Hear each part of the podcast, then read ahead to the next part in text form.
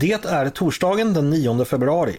Jag heter Andreas Eriksson och du lyssnar på Ledarredaktionen, en podd från Svenska Dagbladet.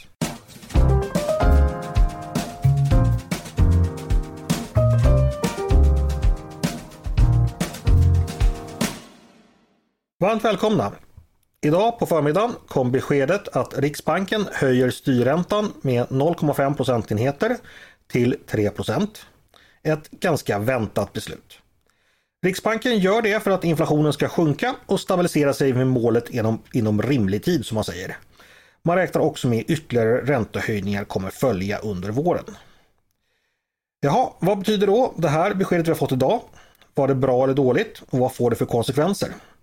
Och hur ska vi förstå penningpolitikens roll i dagens läge och den tid som nu kommer? Det tänkte jag att vi skulle försöka diskutera idag och med mig för att göra det har jag två gäster.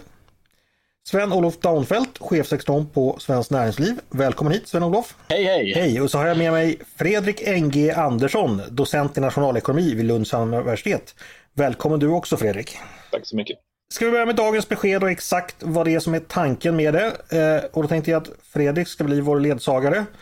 För oss som valde bort nationalekonomin så fort det gick. Eh, Fredrik, varför höjer Riksbanken räntan för att få inflationen att sjunka? Vad är tanken bakom det? Lite repetition bara. Det finns eh, ett par olika tankar bakom det tror jag. Det ena är att man vill strama åt efterfrågan i ekonomin så att den kommer lite bättre i balans med ekonomins förmåga att producera varor och tjänster för tillfället. Sen tror jag också man vill signalera att man tar inflationsmålet på allvar. Eh, vi har väldigt hög inflation, långt, långt över inflationsmålet på 2% Då vill man signalera att man kommer att styra inflationen tillbaks till 2% Sen har vi också mm. haft under väldigt lång tid en väldigt, väldigt svag krona. Eh, och i inflationstider så är en svag krona inte bra för det höjer inflationen ytterligare. Så man vill säkert försöka få kronan till att bli lite starkare och genom att höja räntan så kan man få kronan till att, att stärkas. Det såg vi också idag när, när eh, euron blev ungefär 15 öre billigare. Just det. Och det här med att strama åt efterfrågan, eh, då tänker jag att jag då som bolånetorsk när jag får högre ränta, då springer inte jag iväg på affären, affären och köper så mycket utan min efterfrågan dämpas helt enkelt. Ja, precis. Just det.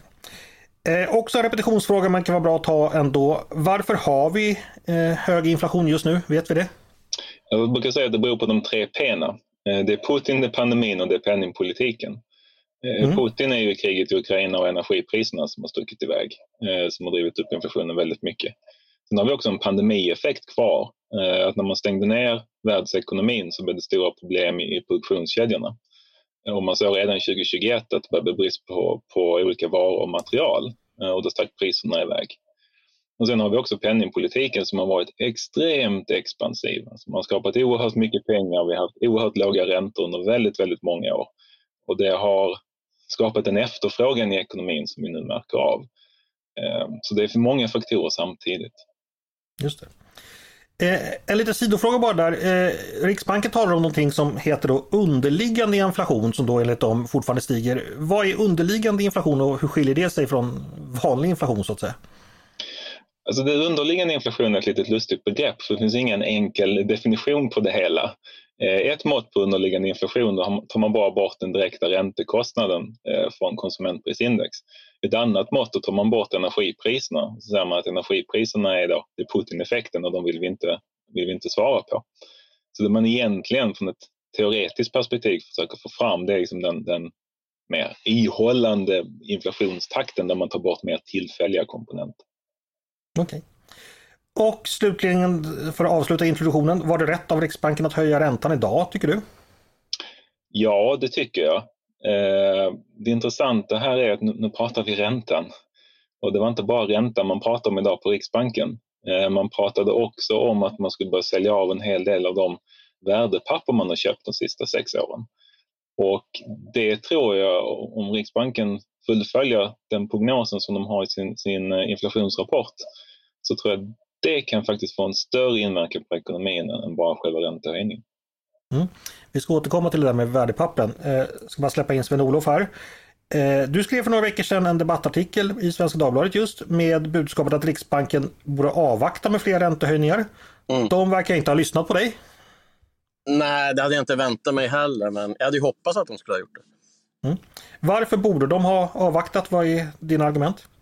Äh, mitt argument är så att jag, det är inte så att jag säger att Riksbanken inte ska kanske höja räntan framöver, men det är fel läge just nu. För att vi, jag skulle säga att osäkerheten vart ekonomin är på väg är större än någonsin. Vi ser att hushållen är rekorddeppiga. De har inte varit så här deppiga, inte ens under pandemin eller under finanskrisen. Det är all time low så att säga. Eh, och på det ser vi ju i våra mätningar att företagens förväntningar om framtiden störtdyker. Och jag har ju varit ute och rest nu i landet och träffat extremt mycket företagare. Och jag blir bara mer och mer bekymrad för att eh, jag har haft företagare som i princip eh, sitter nästan med gråten i halsen och berättar hur de har kämpat och kämpat under pandemin och hur det här aldrig på något sätt tar slut. Jag har träffat företag som, företag som driver otroligt livskraftiga så att säga, business som i de vanliga fallen ingen, har inte något problem att överleva på marknaden men som har nästan blivit uteslagna av de här otroligt höga energipriserna framförallt i, i södra Sverige. Så att, och ekonomi är så mycket psykologi. Och det problemet är ju då om hushållen tror att det ska gå åt skogen och företagarna tror att det ska gå åt skogen. Ja, det kommer i princip gå åt skogen. Det finns alltså en stor risk här att vi får en snabb nedåtgående spiral och att Riksbanken genom att höja räntorna just nu förvärrar och fördjupar lågkonjunkturen. Så att i investeringsteori så brukar man säga att när det är hög osäkerhet då finns det också en, så att säga, en då finns det ett värde av att vänta och se hur det utvecklar sig. Och det är det jag tycker Riksbanken borde ha gjort här. Och rent konkret, dagens höjning då som då var, var mot din inrådan, vad får den för konsekvenser för att förvärra situationen? Ja, men den kommer få för, förvärrade konsekvenser, att det är färre företag så att säga som kommer att klara av att, eh, att, att, överleva på marknaden. Och vi ser ju nu att man då justerar, man drar ner på investeringar, Eh, Eh, man tror att försäljningen kommer vika. Vi ser att ett av fyra företag eh, planerar på att varsla inom de kommande sex månaderna. Det innebär ju inte att de kommer göra det, men det är en extremt stor ökning från bara för ett halvår sedan. Det är en ökning med 8 procentenheter. Och eh, jag är orolig faktiskt och jag, jag, tycker att i det här läget, för att ta hänsyn till realekonomiska konsekvenser, så fanns det ett värde av att vänta i det här läget.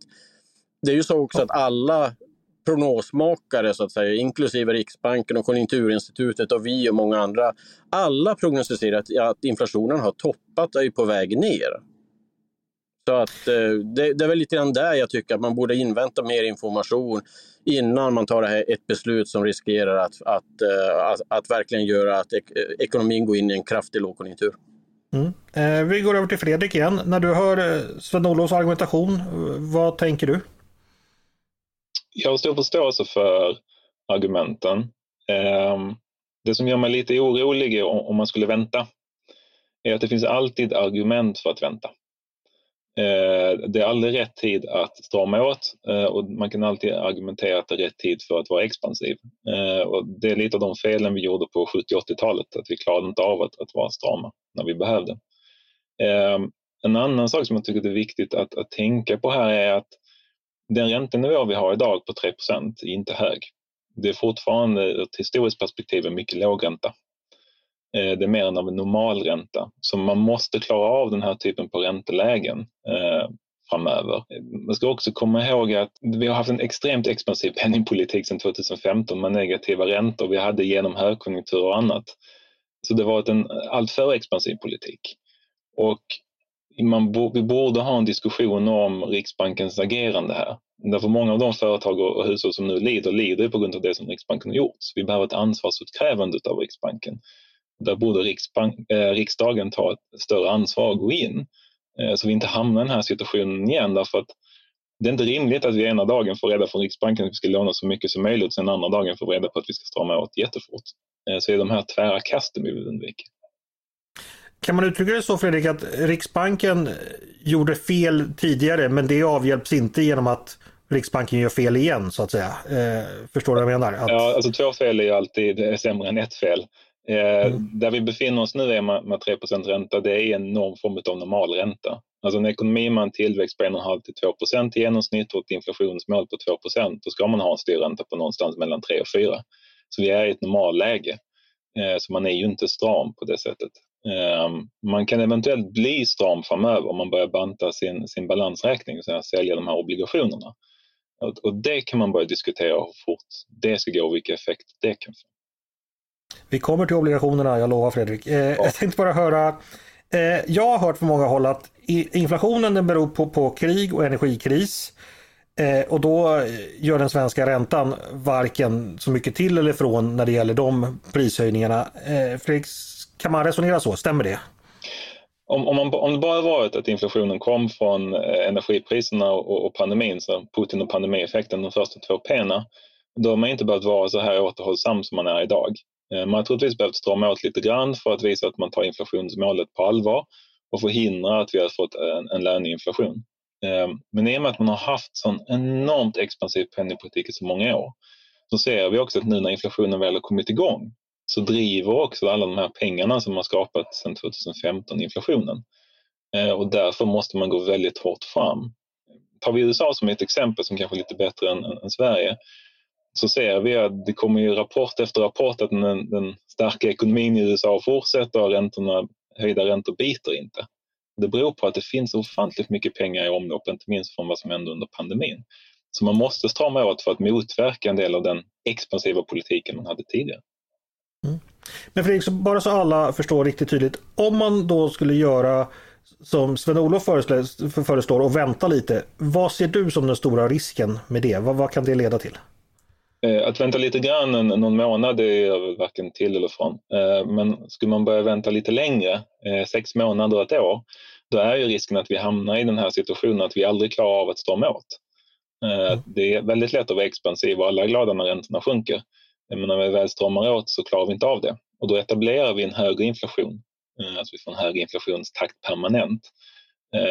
Det är skadligt för ekonomin, skapar många onödiga konflikter i ekonomin Eh, vi vill inte återvända till 70 80-talet. Sven-Olof, nu fick du lite svar på tal här. Jag antar att du inte heller vill återvända till 70 80-talet. Vad, vad tänker du om det Fredrik säger?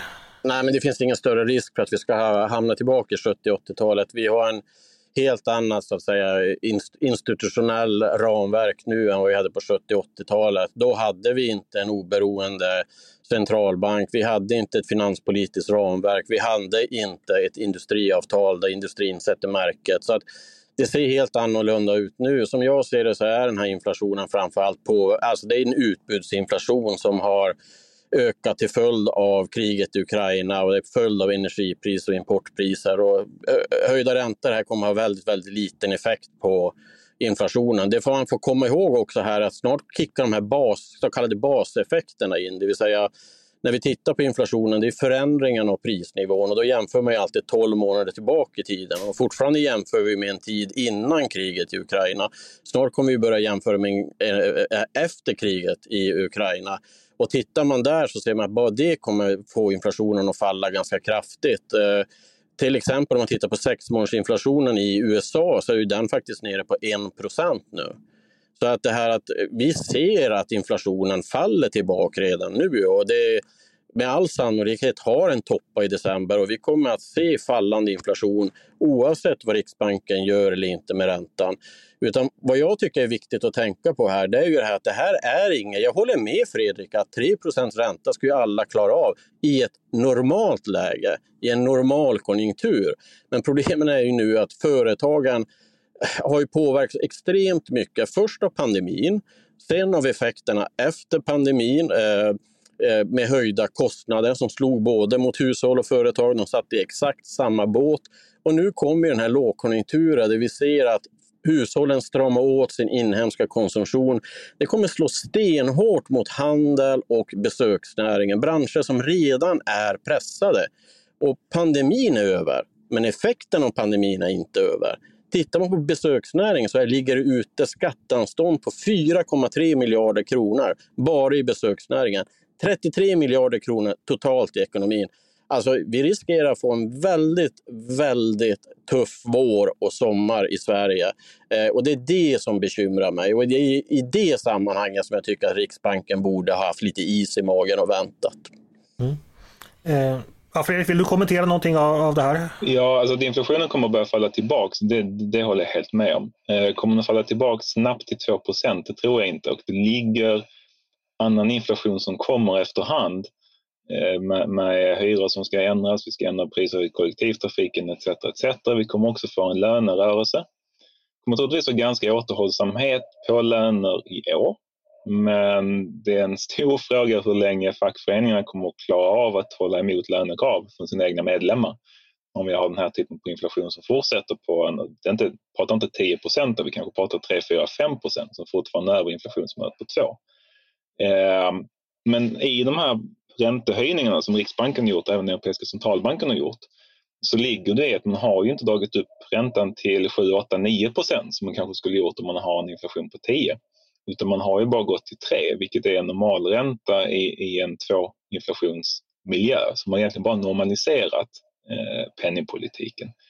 Och det olyckliga här som jag helt håller med Sven-Olof om eh, det är ju att nu har vi hamnat, eh, alltså, penningpolitiken sedan 2015 har kommit ur fas med konjunkturen. Man stimulerade i högkonjunktur och nu stramar man åt i lågkonjunktur.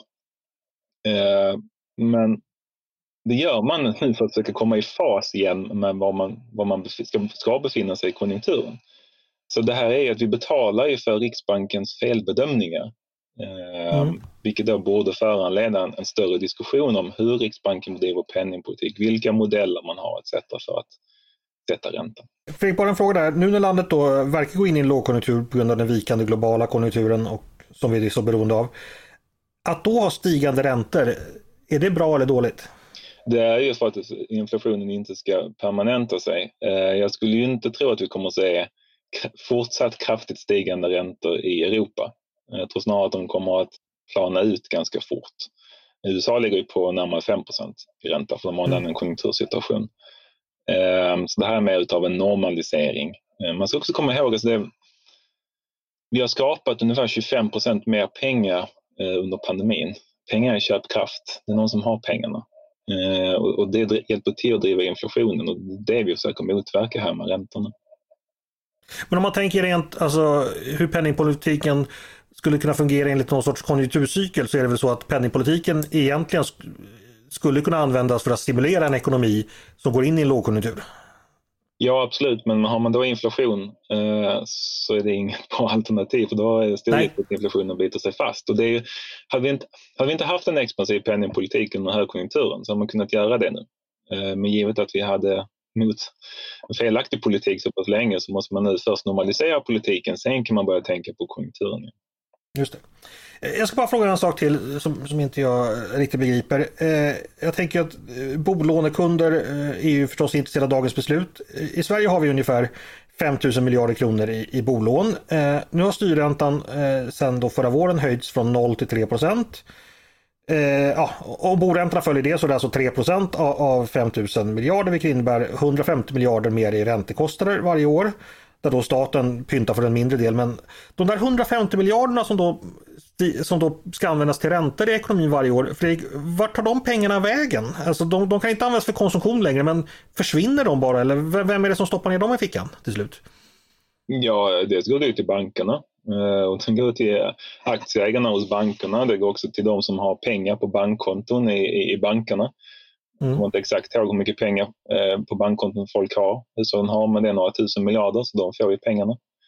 Mm. Eh, en intressant fråga här i det här sammanhanget är att de där 45 miljarderna som du pratar om i, i eh, ränteavdrag, mm. kommer staten att vilja och kunna stå för den summan? För det är oerhört mycket pengar framöver. Mm. Eller kommer man nu behöva banta ner på ränteavdraget och då göra det i en situation med höga räntor? Och då kommer det att bita än mycket hårdare på hushållen.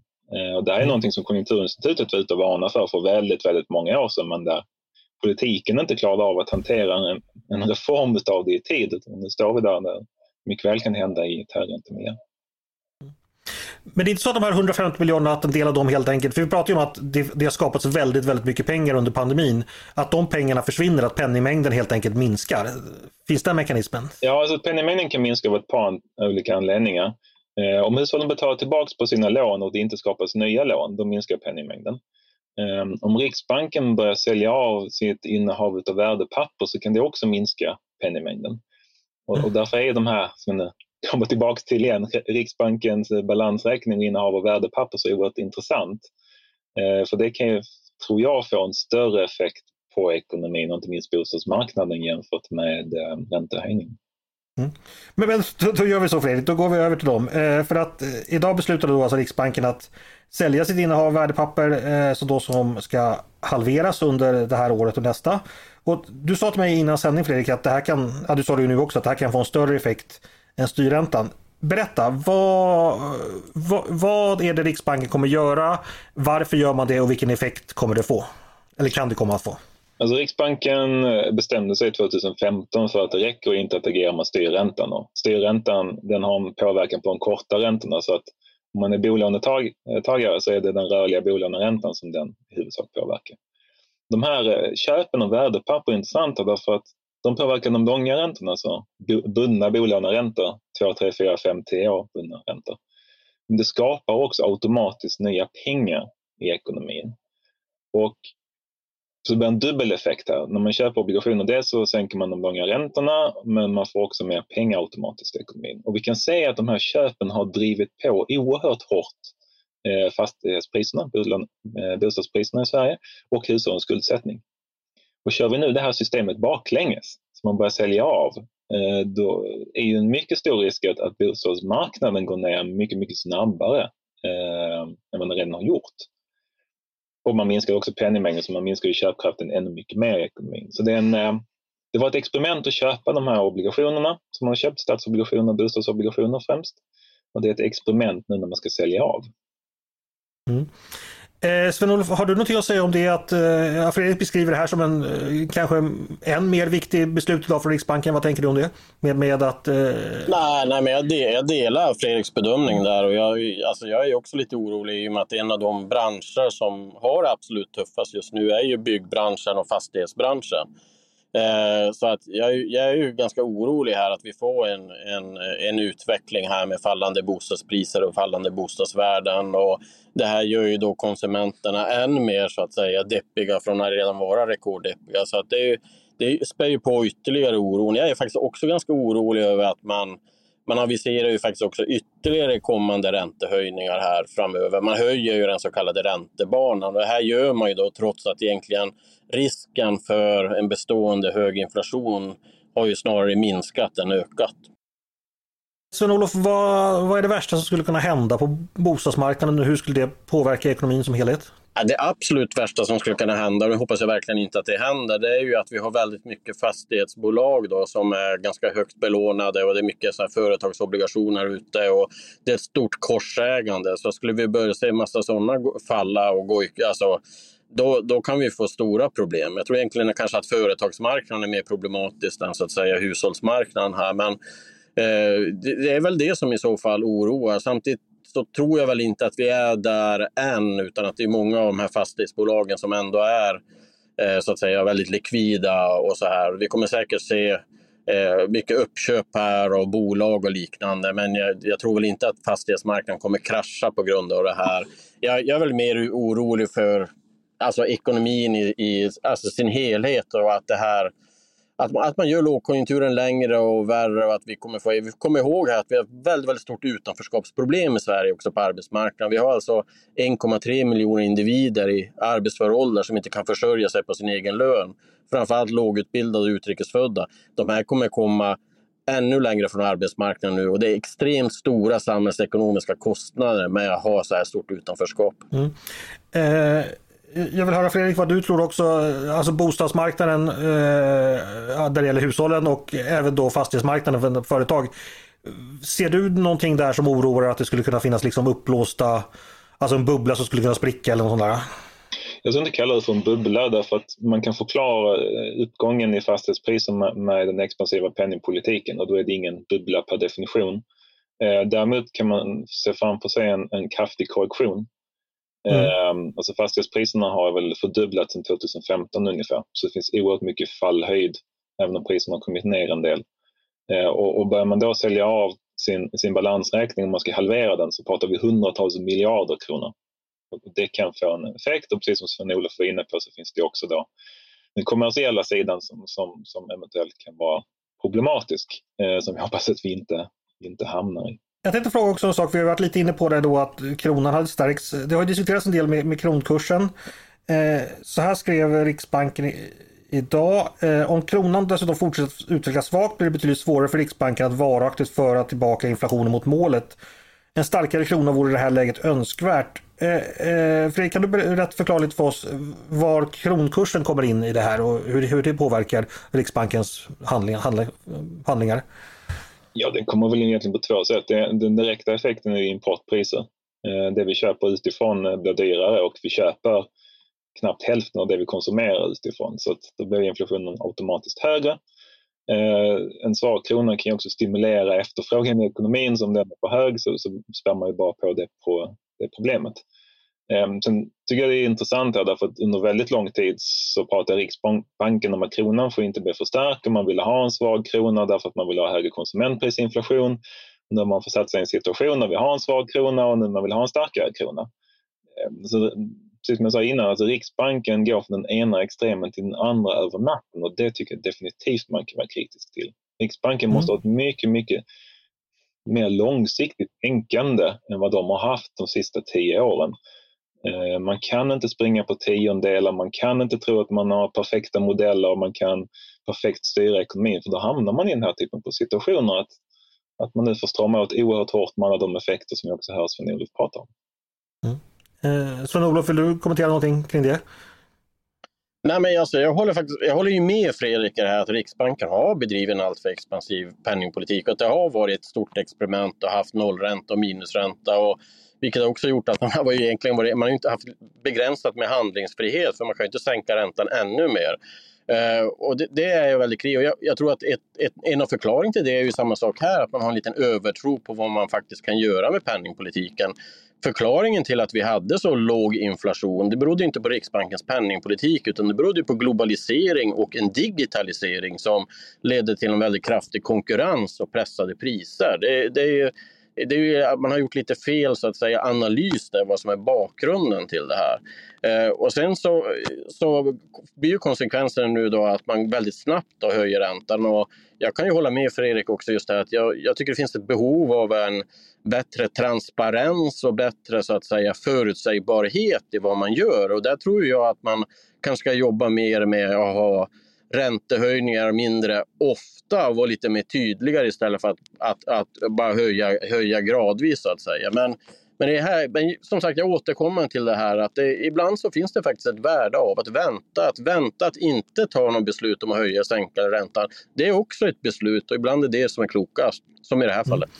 Mm. Eh, nu verkar ni båda landa i eh, då, eh, kritik mot Riksbanken. Eh, Fredrik, vad, vad, vad tänker du? Kommer det här Bör Riksbanken utvärdera sig själv och fundera lite på hur man ska arbeta i framtiden? Eller hur, vad, vad, vad tänker du att det är det sunda att göra nu utifrån givet det läge vi är nu i? Ja, alltså, jag tycker definitivt Riksbanken bör se över sitt angreppssätt, eh, sina modeller, sina teorier, hur man, hur man tänker kring sin egen förmåga att styra över svensk ekonomi. Men jag tror inte att det är någonting som Riksbanken på egen hand klarar av. Eh, det är oerhört svårt för en, en organisation som har gjort någonting att, att kritisera sig själv. Jag tror att det krävs att riksdagen går in och att riksdagen tar ett större ansvar här att, att driva fram en ordentlig genomlysning. Vad är det som har hänt? Varför gjorde man detta? Eh, hur ska vi förhålla oss till Riksbankens möjlighet eh, att styra över inflation i den världen vi lever i idag och så vidare. Och, som sagt, jag tror inte Riksbanken själv eh, kan göra det utan det måste komma utifrån. Vad tänker du om det Solof, att politikerna i riksdagen ska ta initiativ till, till någonting här? Ja, nej, men jag, jag, kan hålla med att det behövs nog en, en, en översyn och att man så att säga eh, tänker, tänker till där. Jag menar, jag månar ju om att vi ska ha en oberoende och självständig centralbank och här vill jag också betona att jag tycker ju att de här höjningarna tidigare har varit befogade. Det är just nu som jag tycker att här någon gång måste man på något sätt också beakta de realekonomiska konsekvenserna, framförallt i det här läget. Då. Det låter ju som att vi har, har berättat oss en eh, shit sandwich lite här som vi måste tugga i oss. Eh, så här skriver Riksbanken idag att nu ska jag citera. Stigande priser och högre räntekostnader är kännbara för hushåll och företag och många hushåll får betydligt högre levnadsomkostnader. Det skulle dock bli än mer kännbart för hushållen och för svensk ekonomi i allmänhet om inflationen blev kvar på dagens höga nivåer. Eh, genom att Riksbanken stramar åt penningpolitiken mer nu eh, minskar risken för att den höga inflationen blir kvar under lång tid och därmed för en ännu större penningpolitisk åtstramning längre fram. Det låter ju alltså som att eh, det får göra ont idag för att det sparar oss lidande i framtiden. Eh, förstår jag rätt Fredrik att det, det, är den vägen vi har framför oss nu helt enkelt? Ja, det är den eh, vägen som Riksbanken har slagit in på. Och att det gör ont nu, att det gör så här pass ont, det är det som jag kommer tillbaka till hela tiden. Det är för att Riksbanken har försatt oss i den här situationen. Eh, så att den, den smärtan som kommer eh, av att vi behöver höja så här fort och så här mycket, det, det är ju någonting man bör ligga på Riksbanken. Att vi har, skulle haft inflation av höga energipriser och pandemin, absolut, men då hade man inte behövt strama åt så här pass mycket om det bara varit de komponenterna. Ja, nej, men det är ju för att man tror att det är... Alltså, jag, jag kan ju tycka lite grann att här i Riksbanken i det här läget hade jag, det, har varit, alltså, det är mycket, mycket bättre så att säga att vänta och ta det lugnt i det här osäkra läget man befinner sig i. Så att jag, jag har lite svårt att se det här att man att Riksbanken, så att säga, just den här argumentationen också att man gör det här för att inte inflationen ska bli hög och bestående. Det, det är ju ingen som tror det. Det finns ju inga bedömare där ute, eh, noll, som tror att inflationen ska bli hög och bestående. Alla bedömare gör ju bedömningen att inflationen kommer att falla nu under det här året och man kommer nå Riksbankens inflationsmål. Antingen tror vissa senare i år eller kanske våren 2024. Så frågan är ju då i det här läget varför man måste höja eh, just nu innan man vet om det är det som faktiskt blir utfallet. Det har ju Fredrik förklarat för, för oss, Sven-Olof. Eh, jag tänkte vi ska ta... Ja, fast jag tycker, ja, jag visst, jag, jag förstår ju, jag är ju som sagt nationalekonom själv, så jag förstår ju den logiken. Men det är ju ändå så här att alltså, inflationsförväntningen är ju nere på låga nivåer. Alla säger att inflationen kommer att falla. Och då är ju frågan, beror det här mest då som jag tror på att det är eh, importpriser och energipriser som driver inflationen eller är det så att vi har en stor efterfrågestimulans eller underliggande inflation som beror på att man har haft för låg ränta? Det är ju väldigt, väldigt svårt att sina. Om vi tittar till exempel på löneglidningen så är ju den väldigt låg och den har varit mycket lägre än vad alla förväntar sig. Och det mesta tyder ju på att vi parter kommer att komma med ett avtal som ligger väl i linje så att säga med förväntningarna. Så att jag köper inte riktigt det här att vi har någon stark eh, efterfrågeinflation i Sverige. Jag tror jag precis det är tvärtom. Nu kommer det bli extremt tuffa tider. Så nu kommer vi ju se snarare att, att pressa inflationen neråt. Jag tror det är viktigt mm, i förståelsen av vad Riksbanken gör att jag tror man har en signaleffekt här. Man vill signalera att man tar inflationsmålet på allvar. När vi låg en halv till en procentenhet under inflationsmålet, att låg på ungefär en procents inflation. Då börjar man med negativa räntor och balansräkningsköp, alltså köp av värdepapper, det som vi pratade om tidigare. Och precis som Sven-Olof var inne på, det var inte Riksbanken som skapade den låga inflationen, men man eh, låtsades som om det var. Och så gjorde man de här, det som Stefan Ingves kallar för ett samhällsexperiment. När vi då har en inflation på 10 procent, som sen absolut kommer börja falla, eh, så tror jag man vill också signalera att nu när inflationen ligger över, väldigt mycket över, så stramar vi åt. Så man inte hamnar i bilden av att Riksbanken eh, inte klarar av att strama åt det, men man alltid klarar av att stimulera. Jag tror det är återigen det här att har man satt sig i den här situationen så är det svårt att komma ut den och då kanske man tar i för mycket för att visa att man, man tar inflationsmålet på allvar. Vi får se hur det går med den saken. Eh, stort tack för att ni ville komma och prata med mig idag. Eh, Fredrik NG Andersson, eh, docent på Lunds universitet och Sven-Olof Danfelt som är chefsekonom på Svenskt Näringsliv. Stort tack för er medverkan! Tack så mycket! Tack så mycket! Och tack till er som har lyssnat också på Ledarredaktionen, en podd från Svenska Dagbladet.